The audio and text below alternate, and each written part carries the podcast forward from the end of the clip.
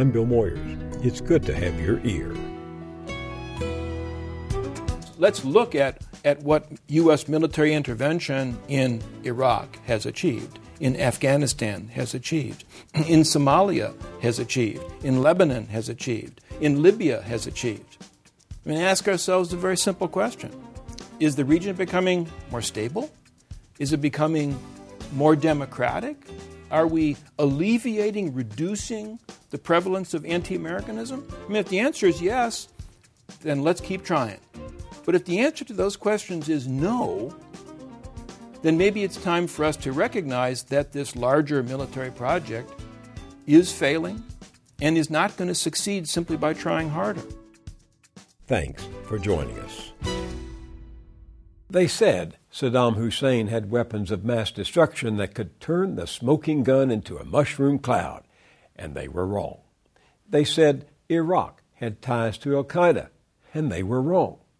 They said the war would be a cakewalk, and they were wrong. Over and again, they were wrong. Yet, 11 years, thousands of lives, millions of refugees, and trillions of dollars later, the very same armchair warriors in Washington who, from the safety of their Beltway bunkers, call for invading Baghdad, are demanding once again that America plunge into the sectarian wars of the Middle East. A chorus of kindred voices fills the echo chamber, the same old faces, the same old arguments, never acknowledging the phony premises and fraudulent intelligence that led to disaster and chaos in the first place. A headline at the website Think Progress sums it up. The people who broke Iraq have a lot of ideas about fixing it now. Among the most celebrated of these hawks is Robert Kagan, senior fellow with the Brookings Institution, a darling of the neocons. He's been a foreign policy advisor to John McCain, Mitt Romney, and Hillary Clinton. In 2002, he and William Kristol wrote that for the war on terrorism to succeed, Saddam Hussein must be removed. When George W. Bush set out to do just that, Kagan cheered him on, and then in 2006 called for a surge in American troop levels to prevent Iraq's collapse. Now, Robert Kagan is stirring controversy again with this lengthy article in the New Republic. Superpowers don't get to retire what our tired country still owes the world. He calls for America to return to muscular global activism. Kagan's much discussed article brought a sharp riposte from another scholar and historian who sees the world and America's role differently. Andrew Bacevich has seen the horrors of war too closely to advocate more of the same policies that failed in Vietnam and Iraq. A graduate of West Point with 23 years in the military, including time in Vietnam, he teaches history at Boston University, writes best selling books on foreign policy, and articles and essays in journals both liberal and conservative, like this critique of Kagan in Commonweal magazine, titled The Duplicity of the Ideologues. Welcome back. Thank you very much. So, what do you mean, the duplicity of ideologues? Well, Kagan's essay, which does deserve to be read simply because of Kagan's stature in Washington, uh, gives us a, a falsified, sanitized, and in some respects illusory uh, account of recent American history. How so? Well, uh, his notion of American history, particularly since 1945, uh, uh, is one that we might term a, an extended liberation narrative, uh, where the United States devoted itself in the wake of World War II to promoting liberal values, democracy everywhere, uh, fighting against evildoers, uh, and he concludes that this success is being squandered by Barack Obama uh, and, and those who are unwilling to continue this crusade. Now, that narrative is only sustainable if you leave a lot of important facts out or if you uh, distort those facts. So we get no mention of overthrowing Mossadegh uh, in Iran in 1953. We get no, no mention of the CIA overthrowing uh, the uh, president of Guatemala. Uh, we get virtually no mention of the Vietnam War, which he dismisses as sort of an unfortunate uh, incident of no particular significance. And, and perhaps most egregiously, he, he utterly ignores uh, the wars in Iraq and Afghanistan, which he served as a cheerleader for, and which, to a very large extent, account for the problem that we're dealing with today in the greater Middle East. This week, one of his allies, former Vice President Dick Cheney, and his daughter Elizabeth wrote a long essay in the Wall Street Journal. They say rarely has a U.S. president been so wrong about so much at the expense of so many, too many times to count. Mr. Obama has told us he is ending the wars in Iraq and Afghanistan as though wishing made it so. His rhetoric has now come crashing into reality. Watching the black clad ISIS jihadists take territory once secured by American blood is final proof, if any were needed, that America's enemies are not decimated, they are emboldened and on the march. Well, I'd say rarely has a major American newspaper published an op ed that was so thoroughly uh, shameless. Uh, again, uh, what is the cause? What, what was the catalyst of the instability that racks uh, Iraq today? The simple answer is the one that Cheney and his daughter uh, don't want to mention the unnecessary, misguided, and frankly immoral war launched by the United States in 2003. We destabilized Iraq. In many respects, we destabilized the larger region. Uh, and uh, misfortune of Barack Obama is that he inherited this catastrophe created by the previous administration. Even Cheney once thought that it would be a serious mistake to occupy Baghdad. This is Dick Cheney in 1994 reflecting on the first Iraq War uh, when he was Secretary of Defense under George H.W. Bush. Do you think that the U.S. or UN forces should have moved into Baghdad? No. Why not? Because if we'd gone to Baghdad, we would have been all alone. There wouldn't have been anybody else with us. It would have been a U.S. occupation of Iraq. None of the Arab forces that were willing to fight with us in Kuwait were willing to invade Iraq. Uh, once you got to Iraq and took it over and took down Saddam Hussein's government, then what are you going to put in its place? That's a very volatile part of the world, and, and if you take down the central government in Iraq, you can easily end up seeing pieces of Iraq fly off. Uh, part of it uh, the Syrians would like to have to the west. Uh, part of eastern Iraq, uh, the Iranians would like to claim, fought over for eight years. In the north, you've got the Kurds, and if the Kurds spin loose and join with the Kurds in Turkey, then you threaten the territorial integrity of Turkey. It's a, it's a quagmire. I think the, the contrast between what Cheney said in 1994 and what he says 20 years later is actually uh, very illustrative of what passes for foreign policy debate today is just nakedly partisan. Uh, back in 1994, he was in the business of defending George Herbert Walker Bush. Now he's in the business of defending George W. Bush, but basically uh, attacks Barack Obama blaming Obama for uh, any difficulties that we're having.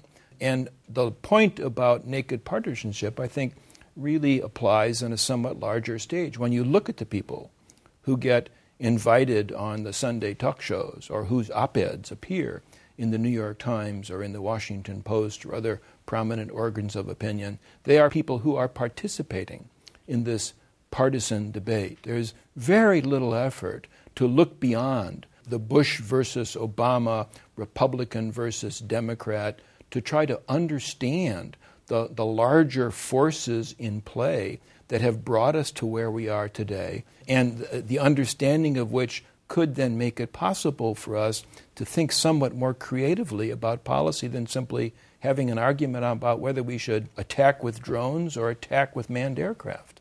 What are those larger forces at work? Because Robert Kagan says, quote, world order shows signs of cracking and perhaps even collapsing, and that these changes signal a transition into a different world order which the United States should attempt to lead. When Kagan uses phrases like world order, uh, he's describing something that never really existed except in his own imagination. But again, the point is worth reflecting on. Uh, Kagan believes many people in Washington believe that the United States shapes the global order, uh, that there is an order for which we alone are responsible. Where does this kind of thinking come from? I mean, I, I, think, I think in many respects, what we see here is the contemporary expression of the whole notion of American exceptionalism. that, that, that we are chosen. We are called upon, called upon by God, called upon by providence to somehow uh, transform the world and remake it in our own image. Now, Robert Kagan wouldn't state it as uh, bluntly as, as I just did, but that is the kind of thinking uh, that I think makes it very difficult for us to have a genuine and serious foreign policy uh, debate. So the other side would, would argue, as they are, that we'll look at the beheadings, the murders, the, the brutality and cruelty that the uh, uh, radical Islamists are inflicting upon their adversaries and the people of Iraq. Isn't that an evil to which we are the only ones can respond? Well, first of all, it is an evil to which we contributed by our folly in invading Iraq back in 2003. There was no Al Qaeda in Iraq uh, under the previous order. Uh, that, would be the first point. And then the, the second point, I think, would be let's be practical. Let's be pragmatic. If indeed we are called upon to act, let's, let us frame our actions in ways that actually will yield some positive outcome. I'm personally not persuaded that further military action in Iraq is actually going to produce an outcome more favorable than the last one. If what we have here on our hands in Iraq, in Syria, uh, elsewhere in, in the Middle East is a humanitarian catastrophe, then, then let us become serious about asking ourselves what is the appropriate response? What, what can the richest and most powerful country in the world do to alleviate the suffering of innocent people who are caught up in this violence? And my answer to that question is not airstrikes. Uh, my answer to that question is well, if indeed we have a moral responsibility to come to the aid of suffering Iraqis and Syrians, then we better start opening up our wallets to be far more generous and forthcoming in, in providing assistance that people need. What form would that assistance take given the hostilities on the ground there and the murderous uh, internecine tribal sectarian conflicts going on there? How do we help people who are at this moment suffering as a consequence, as you have indicated earlier, of policies we pursued? People flee these conflict zones. They flee into neighboring countries where they end up in, in pretty squalid refugee camps, mostly run by the United Nations. Let's double, triple, quadruple the support that we provide to maintain those refugee camps, or let's go beyond that. Let us welcome at least some number of them to America where they will have safety and freedom. I mean, if we're serious about caring about the well being of these people, that's one practical way to respond to their plight. So, do we conclude from that that you don't believe there is anything practical we can do on the ground? Is the only option murderous genocide and optimum paralysis? We have been engaged in the Islamic world at least since 1980 in a military project based on the assumption that the adroit use of American hard power can somehow pacify or fix this part of the world.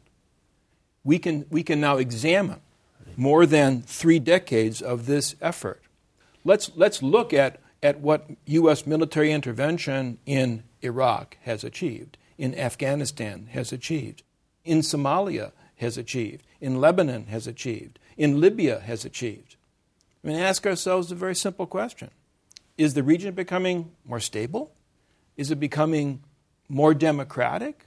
Are we alleviating, reducing the prevalence of anti Americanism? I mean, if the answer is yes, then let's keep trying. But if the answer to those questions is no, then maybe it's time for us to recognize that this larger military project is failing and is not going to succeed simply by trying harder. So, I guess what I'm trying to say is the events that are unfolding in Iraq at this very moment promote a debate within Washington revolving around the question what should we do about Iraq? But there is a larger and more important question. And the larger and more important question has to do with the region as a whole and the actual consequences of U.S. military action over the past 30 years. As you know, Iraq has formally asked the U.S. government to um, launch airstrikes against those jihadist militants. Uh, how do you think that's going to play out? Well, I don't know. Uh, my guess would be that this will uh, substantially increase the pressure on the president to do just that. Uh, and my question would be if we launch airstrikes, uh, and if the airstrikes don't have a decisive effect in turning the tables on the ground, then what? I mean, this is always, I think, uh, a concern when you begin a, a military operation uh, that you have some reasonable sense of what you're going to do next if the first gambit doesn't succeed. Many people are saying that Barack Obama is feckless, lacks will or strength, uh, and that he's enabling uh, the defeat of our interest in the Middle East by pulling the troops back and by being indifferent to what's happening there now. Well, he's not indifferent. I mean, uh, I'm, I'm, I'm not here to defend uh, the Obama approach to foreign policy, which I think has been uh, mediocre at best. That said, the president has learned some things. I think the most important thing the president learned from his predecessor is that invading and occupying countries in the Islamic world is a pretty dumb idea. It leads to complications and enormous costs. So we, we see him reticent about putting so called boots on the, on the ground. Uh, that said, uh, the president certainly has not uh, been reluctant uh, to use force in a variety of ways, uh, usually on, on small scale uh, drone strikes, commando raids, and the like. Where I would fault the president is that he hasn't been able to go beyond learning the negative lessons of the Bush era to coming up with a positive uh, approach to the Islamic world. Shortly after he was inaugurated, uh, he went to Cairo, gave a famous speech. Speech proposed that there was going to be a, a new beginning, turn the page, a new beginning of U.S. relations with the Islamic world. Who, who would not endorse that proposition? I mean, I certainly do. But, but it has come to nothing. Uh, the, nobody in the, in the Obama administration, either in the first term or in the present term, as far as I can tell, has been able to figure out how to operationalize this notion of a new relationship between ourselves and the Islamic world. One can give Secretary Kerry credit for trying to restart the uh, peace process between Israel and the Palestinians. Were we able to broker a peace that created a sovereign, coherent, viable Palestinian state that actually could be the one thing we could do that would seriously change the tenor of U.S. relations with the people of the Islamic world. But that effort has failed. What is it about how we go to war? We, we poured blood and treasure into Vietnam and Iraq and wound up with exactly the opposite consequences that we wanted. And we keep repeating, hearing the same arguments and claims that we should do it again. Well, w- war itself is evil. Uh, but, but war is an evil that should command our respect. War is something that we should not take lightly, that we should not discuss frivolously. And I think that that's one of the great failings of our foreign policy establishment.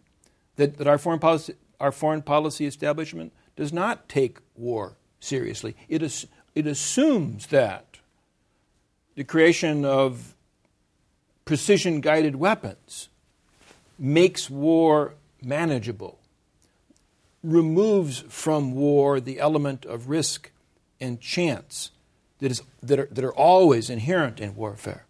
So these are people who, quite frankly, most of them don't know much about war, uh, and, and, and therefore who discuss war in frivolous ways. And yet there's this still almost religious belief in force as the savior.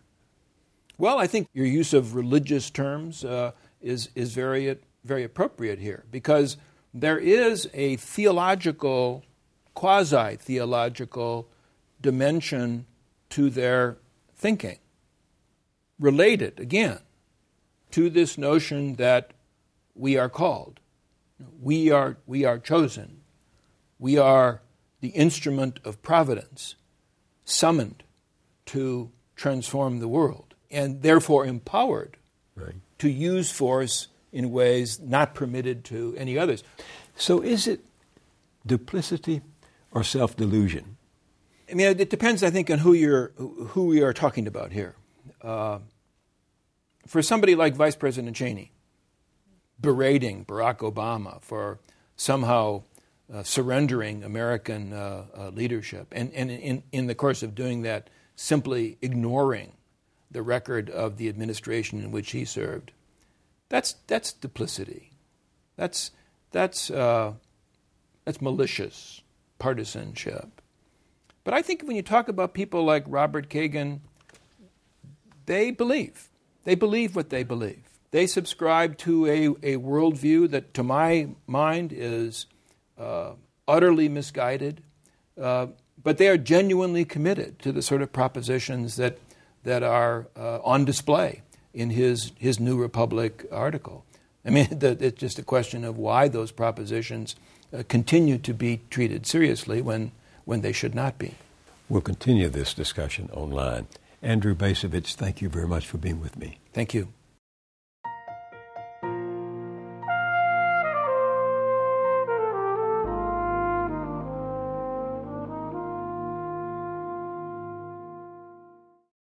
At our website, billmoyers.com, more with Andrew Bacevich and historian and essayist Eric Alterman on how pundits use the press to keep peddling the same propaganda. That's all at billmoyers.com. I'll see you there, and I'll see you here next time. Moyers and Company is produced by Public Affairs Television. You can learn more about the team that collaborates to produce the series at billmoyers.com. Funding is provided by Anne Gumowitz, encouraging the renewal of democracy. Carnegie Corporation of New York, supporting innovations in education, democratic engagement, and the advancement of international peace and security at carnegie.org. The Ford Foundation, working with visionaries on the front lines of social change worldwide. The Herb Alpert Foundation, supporting organizations whose mission is to promote compassion and creativity in our society. The John D. and Catherine T. MacArthur Foundation, committed to building a more just, verdant, and peaceful world. More information at macfound.org. Park Foundation, dedicated to heightening public awareness of critical issues. The Kohlberg Foundation, Barbara G. Fleischman, and by our sole corporate sponsor, Mutual of America, designing customized individual and group retirement products. That's why we're your retirement company.